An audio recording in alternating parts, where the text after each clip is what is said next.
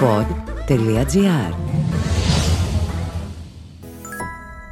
Περιμένοντας να ακούσεις το αγαπημένο σου podcast, κάνε άλλη μια έξυπνη κίνηση. Κατέβασε στο κινητό σου το All Smart App, κάνε εγγραφή και ξεκίνα να συλλέγεις πόντους Smart με κάθε αγορά από τα πρατήρια Shell.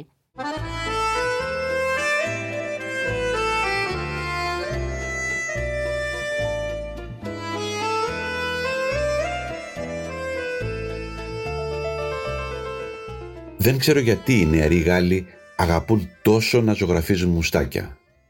Στις ελάχιστες αφήσει που θα δεις στο Παρίσι, η Λεπέν έχει τσικελωτό μουστάκι, τσαρικής μάλλον αισθητικής. Και ο Μακρόν ένα μικρό μίστακα που δίνει μια εσάνς αυταρχισμού στο καλοδουλεμένο προεδρικό πορτρέτο.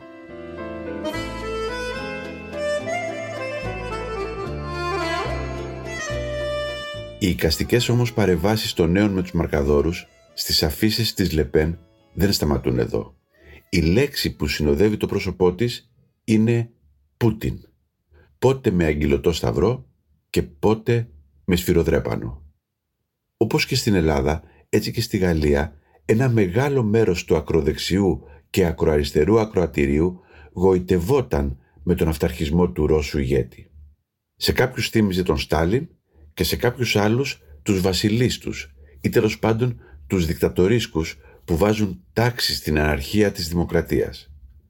Η Λεπέν όμως το παράκανε και δανείστηκε για το κόμμα της αρκετά εκατομμύρια ευρώ από μια τράπεζα που οι Ρώσοι αντικαθεστωτικοί αποκαλούν μαφιόζικοι. Αυτό ίσως ήταν και το πιο εντυπωσιακό χαρτί που ανέσυρε ο Μακρόν στο debate με τη Λεπέν την Τετάρτη. Και ήταν η μόνη στιγμή στην πολύ ωραία αντιπαράθεση που έσκασε λίγο η πούδρα της Λεπέν. Γιατί κατά τα άλλα η υποψήφια της ακροδεξιάς εμφανίστηκε καλά πουδραρισμένη. Αν δεν την ήξερες μέχρι που θα την συμπαθούσες, σχολίασε μια φίλη Παριζιάνα. Οι εργάτες όμως που έπιναν μπύρα σε μια μάλλον βρώμικη μπαμπ κοντά στο Πάνθεον, στο πέμπτο διαμέρισμα, δεν φάνηκαν να τρέφουν τρυφερά αισθήματα ούτε για τη Λεπέν, ούτε για τον Μακρόν. Αδιαφορούμε. Τους παρακολουθούμε όπως θα βλέπαμε ένα μάτς. Μα και στο μάτς με κάποιον πρέπει να είσαι. Για μας είναι ξένες ομάδες. Χάζι κάνουμε. Στο ξένες ομάδες γέλασε και ο μπάρμαν. Μα θα μου πείτε, οι μισομεθυσμένοι εργάτες θα σου λύσουν τις απορίες στο Παρίσι; Ναι. Γιατί στα δεκάδες καφέ και μπιστρό των κεντρικών δρόμων η κουβέντα τα ανοιξιάτικα βράδια αφορά οτιδήποτε άλλο εκτός από τους δύο μονομάχους. Άλλωστε, στις 15 μέρες που μεσολαβούν από την πρώτη μέχρι την δεύτερη προεδρική μάχη, οι διαφημίσεις απαγορεύονται και οι Γάλλοι συζητούν μόνο με τον εαυτό τους, άντε και με τα κορίτσια και τα γόρια των ερευνών κοινής γνώμης. Ο Μακρόν, λένε οι δημοσκοπήσεις, κέρδισε το debate και κέρδισε και τους ψηφοφόρους του Μελανσόν, το 61% των οποίων τον βρήκαν πιο πιστικό από την Λεπέν.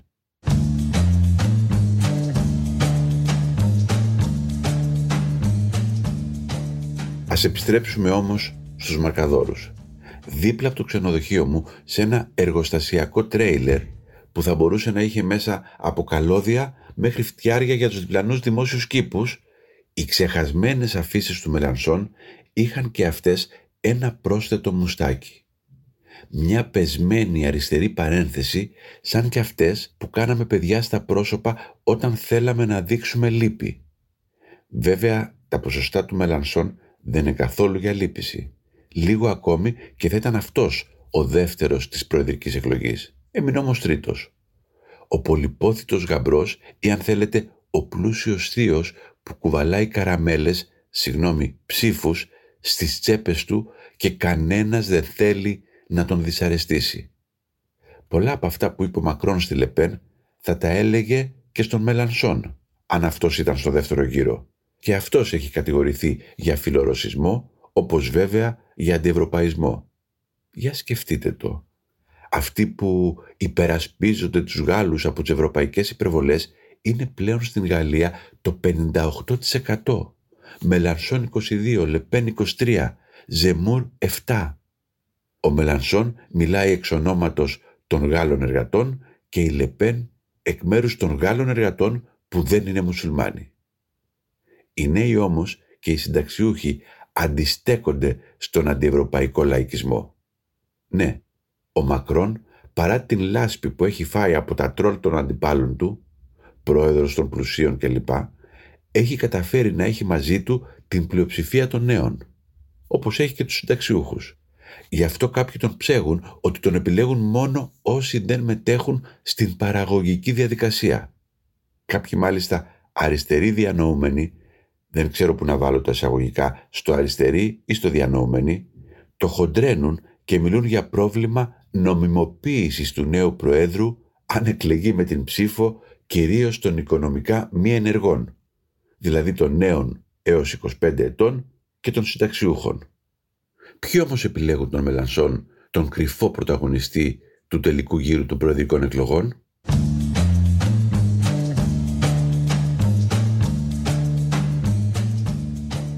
Ως γνωστόν, ο αρχηγός της ανυπότακτης Γαλλίας ούτε μια στιγμή αυτές τις 15 μέρες δεν ζήτησε ψήφος στον Μακρόν και αρκέστηκε να λέει απλώς καμία ψήφος στη Λεπέν. Σε αντίθεση με τους οικολόγους που κάλεσαν τους ψηφοφόρους τους να μπλοκάρουν την ακροδεξιά ρίχνοντας στην κάλπη το ψηφοδέλτιο του Μακρόν. Η διαδικτυακή ακόλουθη του Μελανσόν, εκπαιδευμένη στη λογική άσπρος σκύλος, μαύρος σκύλος, όλοι σκύλοι μιας γενιάς, απάντησαν στο ερώτημά του τι ψηφίζουμε ως εξής.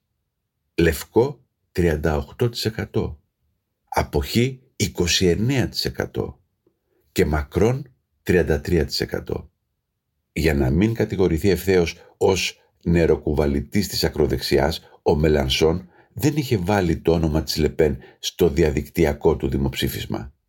Οι δημοσκοπήσεις όμως που βγήκαν τις ίδιες μέρες υποστηρίζουν ότι ένα 17 με 22% των ψηφοφόρων του Μελανσόν θα ψηφίσει Λεπέν την Κυριακή. Θέλετε να μάθετε τους λόγους; Σταχυολογώ τρεις απαντήσεις από καταγραφές σε έγκυρα μέσα μαζικής ενημέρωσης. Ιδιωτική υπάλληλος 29 ετών. Η Λεπέν είναι λίγο ρατσίστρια, αλλά τι χειρότερο θα γίνει από αυτό που ήδη ζούμε. Καθηγητής Πανεπιστημίου 51 ετών.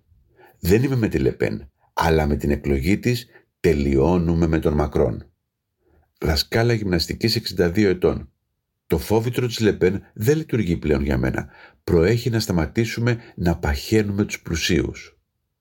Οι περισσότεροι βέβαια που ψήφισαν με Λαρσόν την Κυριακή θα κάτσουν σπίτι ή θα ρίξουν λευκό.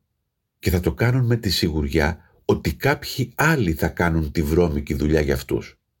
Ποντάρω στο ότι ο Μακρόν θα βγει χωρίς την ψήφο μου, οπότε εγώ θα ρίξω άκυρο, λέει ένας τεχνίτης 55 ετών. Η προσέγγιση ακροδεξιών, όχι φασιστών, που κινούνται στο αντισυστημικό στρατόπεδο ήταν το κύριο μέλημα του Μελανσόν στην προεκλογική περίοδο. Αντιευρωπαίοι, αντιεμβολιαστές, αντισυστημικοί, που τώρα λένε ότι η Λεπέν δεν τα λέει άσχημα. Η μάχη άλλωστε κατά της ακροδεξιάς δεν συγκινεί πλέον, όπως έδειξαν οι ανεμικές διαδηλώσεις που πραγματοποιήθηκαν το προηγούμενο Σάββατο σε όλη την Γαλλία. Οι διοργανωτές είχαν στόχο τους 40.000 στο Παρίσι και τους 150.000 σε όλη τη Γαλλία και η αστυνομία λέει ότι διαδήλωσαν 13.600 άτομα. Έναν έναν τους μετρούσαν.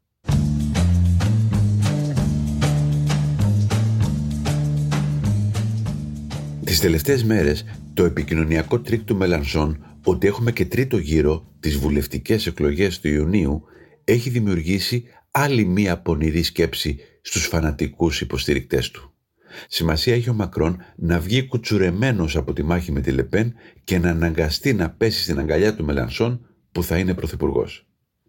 Έχει εκφραστεί μάλιστα και μια πιο αρρωστημένη εκδοχή του σεναρίου που έχει τον τίτλο «Μελανσόν πρωθυπουργός να ψηφίσουμε Λεπέν, η οποία έτσι κι αλλιώς δεν θα έχει πλειοψηφία στην Εθνοσυνέλευση και θα αναγκαστεί να μην είναι ακραία με τους μουσουλμάνους. Στα υπόλοιπα θα συνεννοηθούμε. Απόψεις άλλωστε που έχουμε ακούσει και στην Ελλάδα το 2014 για να δικαιολογηθούν τα αγκαλιάσματα με ακροδεξιούς. Βέβαια, το πιο πιθανό είναι ότι τίποτα από όλα αυτά δεν θα συμβεί.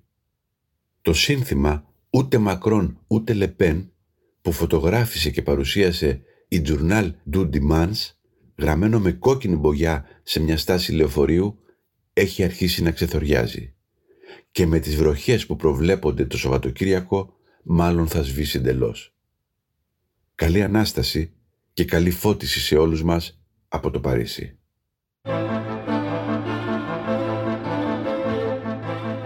Ήταν το podcast Podcast με τον Σταύρο Θεοδωράκη. Στους ήχους ο Μάριος Πλασκασοβίτης. Όποιος θέλει και να διαβάζει τα podcast podcast ας τα αναζητήσει στην ηλεκτρονική έκδοση της εφημερίδας Καθημερινή. Η είδηση κυκλοφορεί από podcast σε podcast. Υπάρχει ένα μέρος που πας να βάλεις καύσιμα και φεύγεις με μία τοστιέρα ή μία ξυριστική μηχανή. Το All Smart σε επιβραβεύει για κάθε αγορά σου από τα πρατήρια Shell, χαρίζοντάς σου συνεχώς πόντους που μετατρέπονται σε μοναδικά προϊόντα. Κατέβασε τώρα το All Smart App στο κινητό σου ή κάνε μια αίτηση στο πλησιέστερο πρατήριο Shell. Τι περιμένεις; Γίνε μέλος και ξεκίνα να κερδίζεις. Pod.gr. Το καλό να ακούγεται.